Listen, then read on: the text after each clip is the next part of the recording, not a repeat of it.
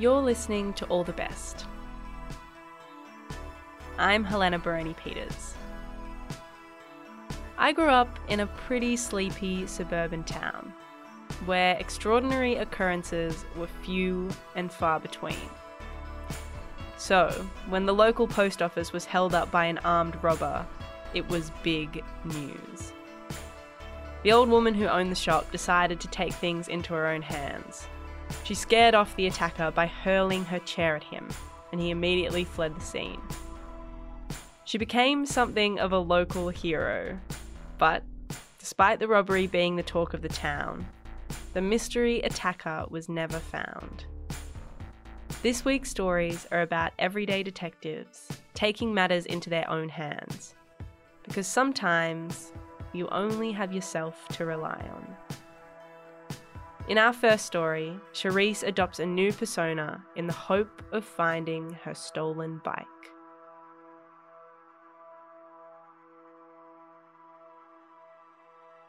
Quick warning there's some gunshots and phony violence towards the end of this tale. This is a true story. It happened to a friend of a friend of mine. Me. My name is Charisse Sonkiller, and this is the story of the time I became a private detective. Kinda. It all started the day my bike got stolen. It was a sunny winter's day in Melbourne 2020. The city was in lockdown, the trees were bare of leaves, and I'd spent the last few months stuck inside with nothing to do. Restrictions had just eased a bit, and we could visit other houses. So on this particular afternoon, I went to visit my friend Ellen, who lived just down the road in Brunswick. I cycled over, chained my bike to a pole, and went inside to have a cup of tea. When I came back, my bike was gone. So, Dave, for the record, I just need you to confirm that my bike was indeed stolen last year, that I was at my friend Ellen's, and then I called you to come and get me. Yes, all of that is true. Although I think I offered to come get you. That's true. I think I didn't have the presence of mind to say, Can you come get me? I was just like, I'm sad. Help. And I said, Stay where you are. I'm coming. I'm just around the corner. Because I was literally just around the corner. And how would you describe my state when you did arrive? I think by that stage, you'd had some time to get over the shock of it all, but you were still processing how you could get the bike back immediately. So I was different on the phone. Oh, on the phone, you were crying. Oh. There's nothing sadder than a, a bike loop that used to have a bike on it or should have a bike on it, and you come out and there is no bike there. It looks very lonely.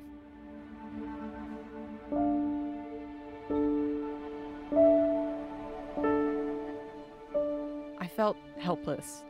I posted to social media, called the police, and even put my bike up on this website where you register stolen bikes. I did everything I can think of, and then I had nothing to distract myself from this real sense of grief. But the next morning, out of the blue, I got a Facebook message from someone I didn't know. Hey, I saw your post about your bike in the Brunswick Good Karma network on Facebook. Did it have like a coloured seat and a green colour to the body? I live opposite the Quality Hotel and there was a bike by the bins yesterday. That kind of gave me a feeling like it shouldn't have been there. It's not there now, but I could check some of the bushes. Sly emoji. This I hadn't expected. I thought, wow, this is an actual lead. What if this is my bike? I thought about telling the police and then realized they probably wouldn't bother chasing it up. Or even if they did, they might be too slow. This was a chance to find my bike, and I wasn't going to let it pass by. So I decided to investigate.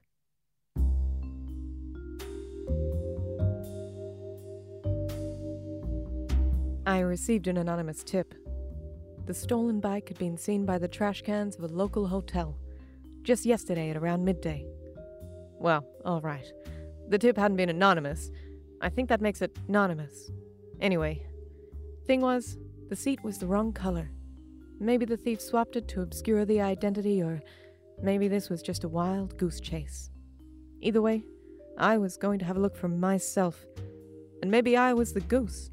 Well, I thought, rather a goose than a gosling. This would be the first case for me, a real and not at all made up private detective character, with a name cold and smooth as a good whiskey on the rocks, and a personality just as intoxicating. The name? Stone. Chelsea Stone.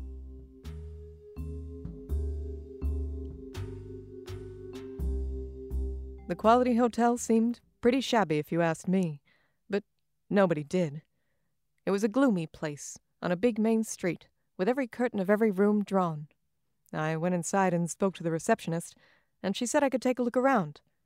She also said the people staying there often had suspiciously nice bikes. Coincidence? Or coinky dink? It was all a matter of pronunciation. I checked the dumpster where the informant had seen my bike, but there was nothing there. Still, something seemed fishy about all this, and my diet already had enough omega 3s, so I decided to poke around. That's when I saw it. The back of the hotel was like some kind of graveyard. Pots were everywhere. Bicycle parts. These people were sick. I looked in every nook and cranberry, but found nothing. I took one last look at the Quality Hotel. Maybe my bike had been here. Or maybe it was some other sorry Sally's ride that had been stolen. Either way, I was still one step behind. Or two. Or maybe the thief was leading me on a waltz and I only knew the rumba.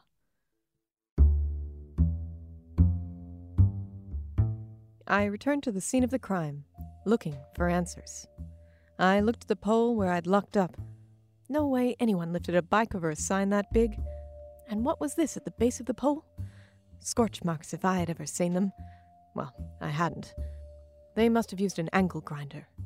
This was a professional job. Surely somebody would have seen something.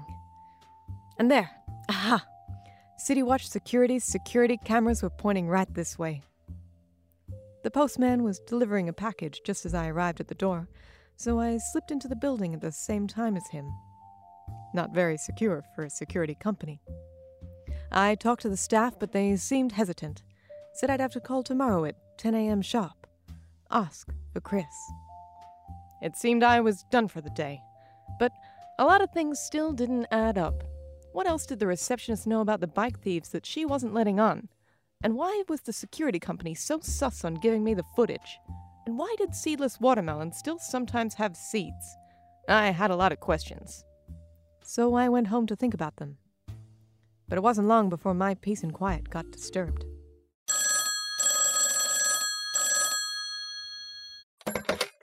Hello, this is Chelsea Stone. Hi, I'm looking for Charisse on Killer. Same diff. You're speaking at her. Uh, Okay. Uh, my name's Gary. Uh, you registered your bike as stolen on my website. I think you might want to check Gumtree. It's for sale. That weasel. Uh, yeah, yeah, they're not asking much for it either. Listen, I, I, I recognize this guy. He's a proper crook, okay? You don't want to mess with him. The best you can do is pose as a buyer and then let the police know. Okay? Do not, do not go near him. Oh, I'll message him right away. Thanks for the hot goss, Gary. It was true, all right. A crook by the name of Mike was out trying to sell my bike for peanuts. That no good son of a mum. Well, I put out some fish food and waited. Hours passed, and then a day. Not so much as a teeny, tiny nibble. Refresh, wait, refresh, wait, and then. There it was defeat staring me right in the face. Somebody bought my bike off Mike. I wasn't fast enough. After all this searching, only to lose it again. Despair seeped in like ink from a broken pen.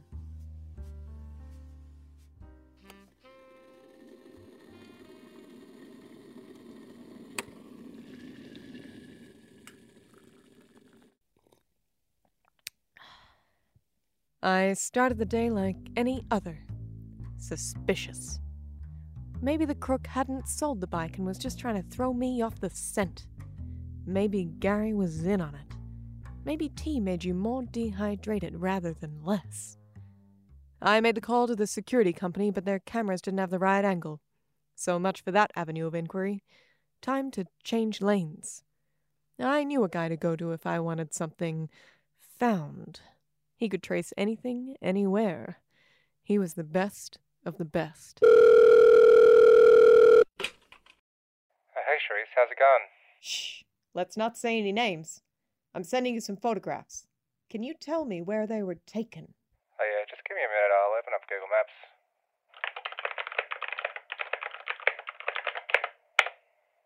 Found it. Within minutes, I had the exact location of where the Gumtree photos of my stolen bike were taken. My bike was sold and maybe gone for good, but vengeance is bittersweet. And I really like a lemon lime bitters, if you know what I mean. It was time to go outside the law, and even outside reality.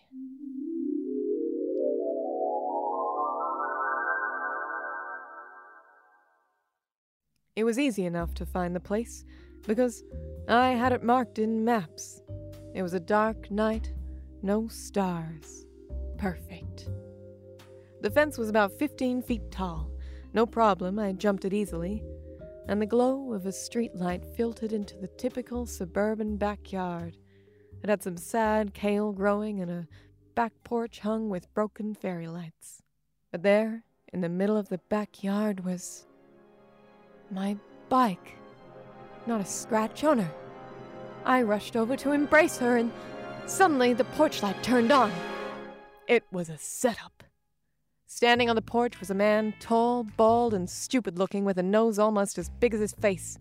He was wearing a Canadian tuxedo covered in grease marks, and he had a gun pointed right at me. Well, well, if it isn't the famous Chelsea Stone. Hello, Mike. You know, for all the grease on your hands, it's amazing you could be so light fingered. You want to watch what you say about my fingers, Missy? They may not be so light on this trigger. Before he got out the last word, I rolled across the lawn. He shot at me, but missed. I leapt up the stairs and knocked the gun from his hands. We fought then and there. My fierce determination to win back my bike versus his greedy guts. I tackled him to the ground, trying to keep him from that gun.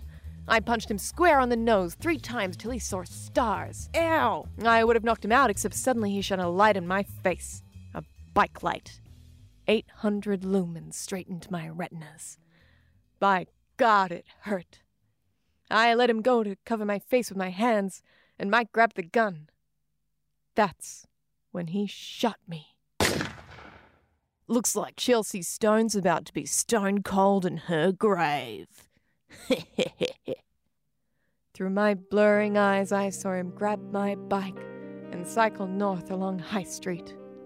I looked at the blood pooling around me. I doubted I'd walk away from this.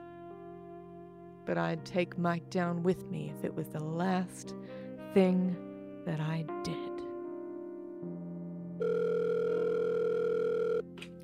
Hello, police. A tall, bald man wearing denim is just about to cycle right past the Northcote police station, armed and dangerous. He just. He just shot me.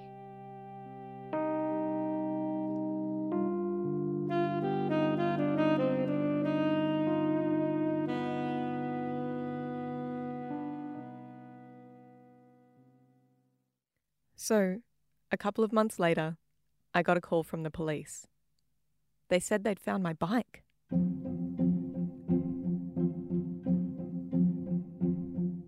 So, Dave, for the record, can you confirm that you received a call from me last year where I told you that my bike had been found? I can't remember the phone call. Yep.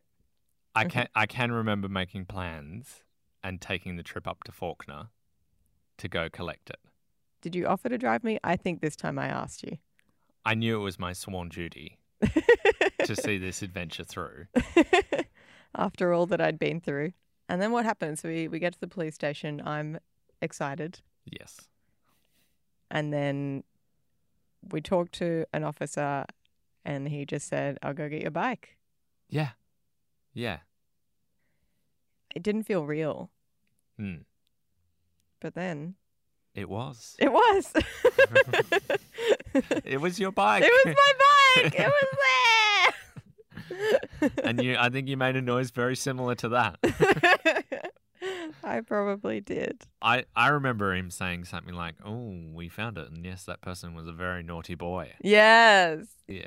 But yeah, they were saying like that he he was wanted for a whole bunch of stuff like possession of firearms and things like that, Hmm. and that he'd been using my bike to get away from the police. Getaway bike. Yeah, it was a getaway bike. And then he said, "It's a very fast bike." Which made you believe that they had chased this person down. Like when he said that, I was like, was there some kind of chase? Yeah, Like on foot, on bike? I, I don't even know. Yeah, and and so I was like, "That's amazing." But he said, "It's a very fast bike," and I said, "I know." Uh, yeah. And then we tried to fit my bike into your Nissan Pulsar sedan. And we were there for a good 20 minutes. Yeah, we really tried. And then in the end, you had to ride your bike home. Yeah. And it was great. I was thinking, as I was driving home, I was thinking about, oh, it must feel so good to ride that bike. Yeah, it How- did. It did. It did. There were like flowers everywhere, and it was just this beautiful sunny day. And Mm. Yeah, by that time it was evening, it was magic hour, mm, and you got your bike back. yeah, I got my bike back.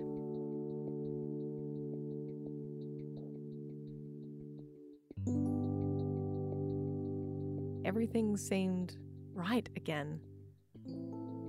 Although, to be honest, somewhere along the way while I was investigating the theft, I stopped being so upset about it. It had been nice to have something exciting to do. I was going to miss her. Chelsea? What's the latest?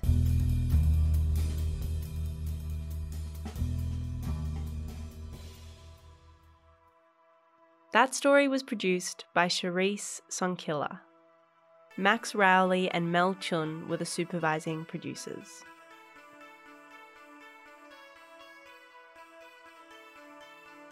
You're listening to All the Best. I'm Helena Baroni Peters.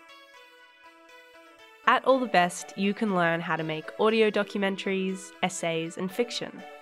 If you have a story to tell, get in touch. Visit allthebestradio.com and send us your pitch.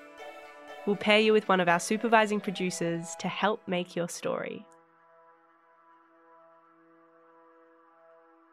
In our next story, Sam finds an unexpected item in his grandmother's casket and decides to investigate further.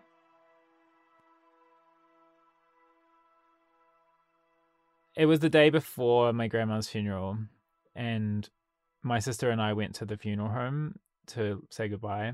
There were some women who were really friendly, and they sort of ushered us into the viewing room. She looked really peaceful, and she was wearing her favorite dress, which looked really familiar. It had like blue and pink flowers on it. It was quite a moving moment. In the coffin, there were some mementos of her life. There was a photo of her with our granddad who died quite young. I was just sort of standing there, absorbed in the moment, I guess. And my sister said that she thought she saw something in her grandma's hand. I knelt down and there was a note in her hand. Like it looked like it had been torn off out of a notebook. The handwriting felt quite rushed and it was a raggedy piece of paper and it just seemed not really fitting for like somebody's final moments on earth. It looked like she was clutching it. Her hand was in a slightly unnatural angle. It felt very staged in a way that was quite unsettling. My grandma didn't die clutching a piece of paper, right? So it just felt like something had been foisted upon her after she died. My sister and I, we kind of looked at each other and I was like, well, should I get it out? So I had to put my hand into the coffin, which is like not an orthodox thing to do when you're viewing your dead grandparent. But we wanted to know what the note said, so I reached in across my grandma and I pulled it out of her hand and I uncrumpled it and it said the Wahls Protocol.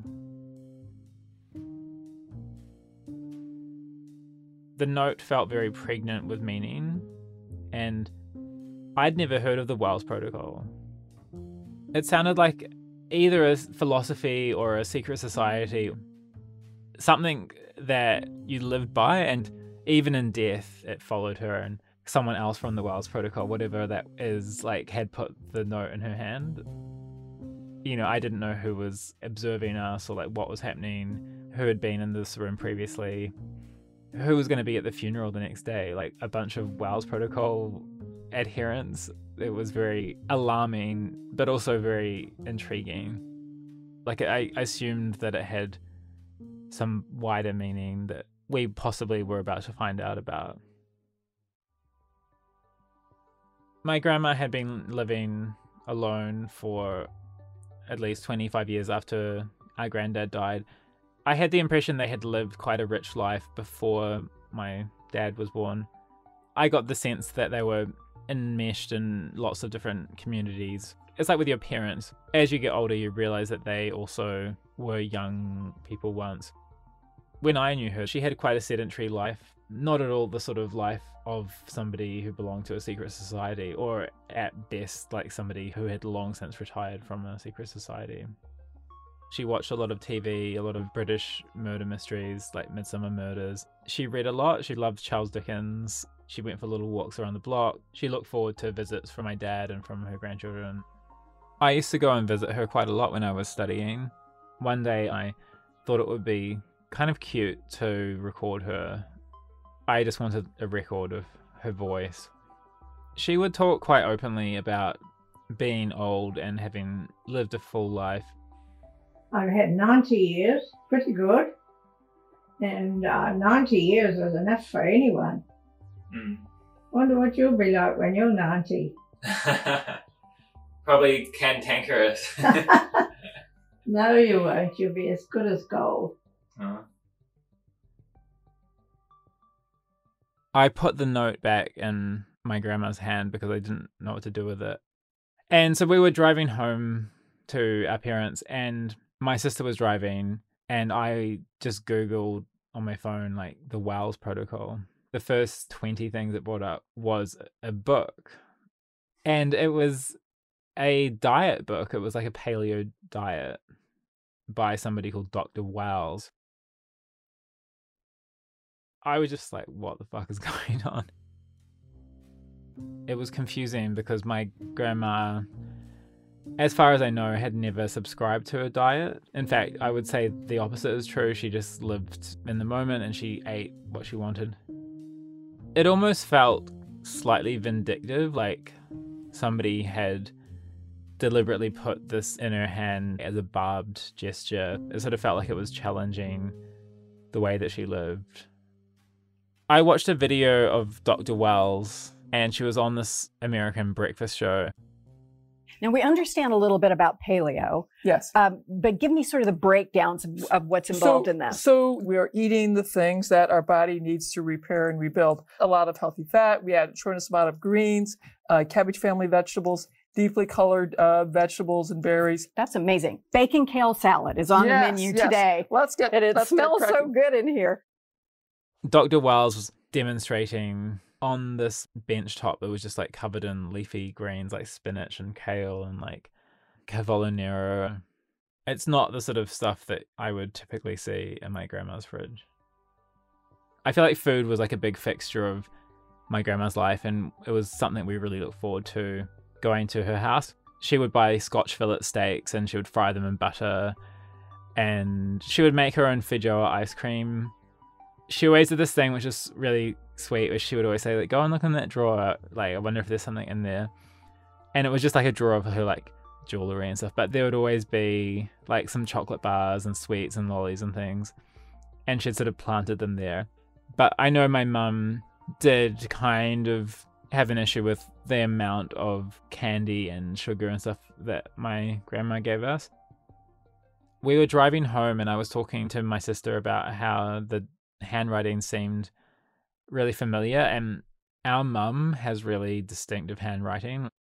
In recent years, my parents have been really into paleo.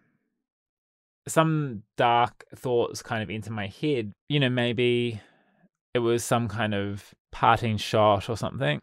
It seemed very out of character for my mum, but at the same time, I couldn't get past the fact that it was her handwriting and it was clearly within her world.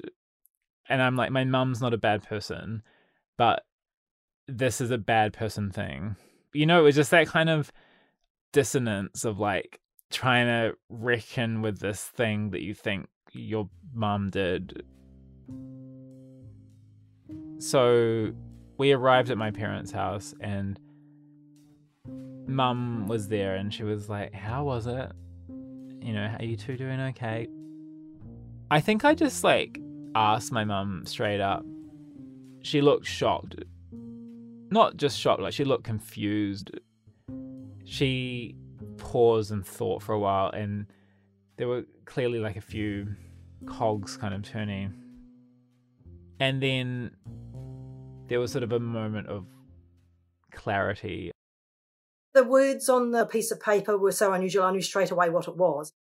My name is Alison, and I'm Sam's mother, and Vivian was my mother in law that I love very, very dearly.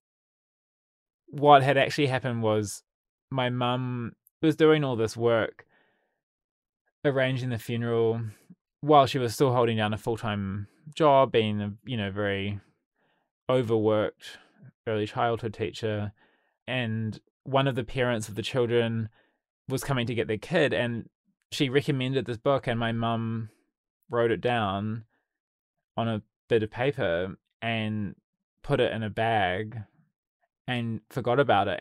Yes, and I put together a bag of little mementos in with a bag of clothes for the funeral people to dress Nana in, and not realise that this piece of paper was in the bag as well. And they thought, oh, this is something really important to Vivian. We must put it in her hand. and I had to ring up the funeral home to say, look, that is a complete mistake. Can you please remove the piece of paper from her hands? I still laugh when I think about it now. It's so incongruous. It's the last thing in the world Nana would have been interested in knowing about. The funny thing is, Nana would have laughed her head off if she had known what was going to happen. She would have thought it was hugely funny.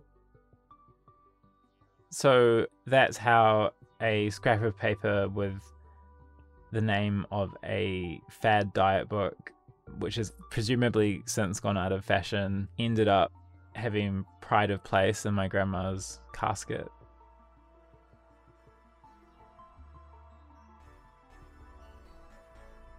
That story was produced by Thomas Phillips. Danny Stewart was the supervising producer.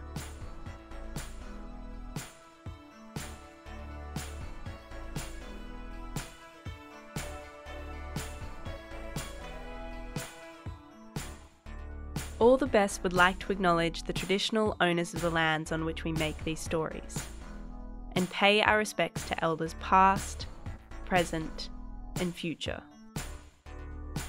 All the Best is made at FBI Radio on Gadigal land, in association with SYN and 3RRR on Wurundjeri Woiwurrung and Boonwurrung lands, and 8CCC on Arrernte and Warumungu lands.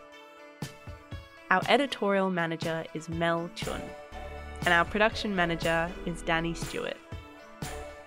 Matilda Fay and Emma Pham are our social media producers. Our web producer is Connor Hughes, and Lydia Yosefova is our community and events coordinator. Shining Bird composed our theme music, and Annie Hamilton designed the artwork. We're heard across Australia on the Community Radio Network, and we're made possible by the Community Broadcasting Foundation. You can find out more at cbf.org.au. You can find more episodes by searching for All the Best, wherever you get your podcasts. I'm Helena Baroni Peters. Thanks for listening.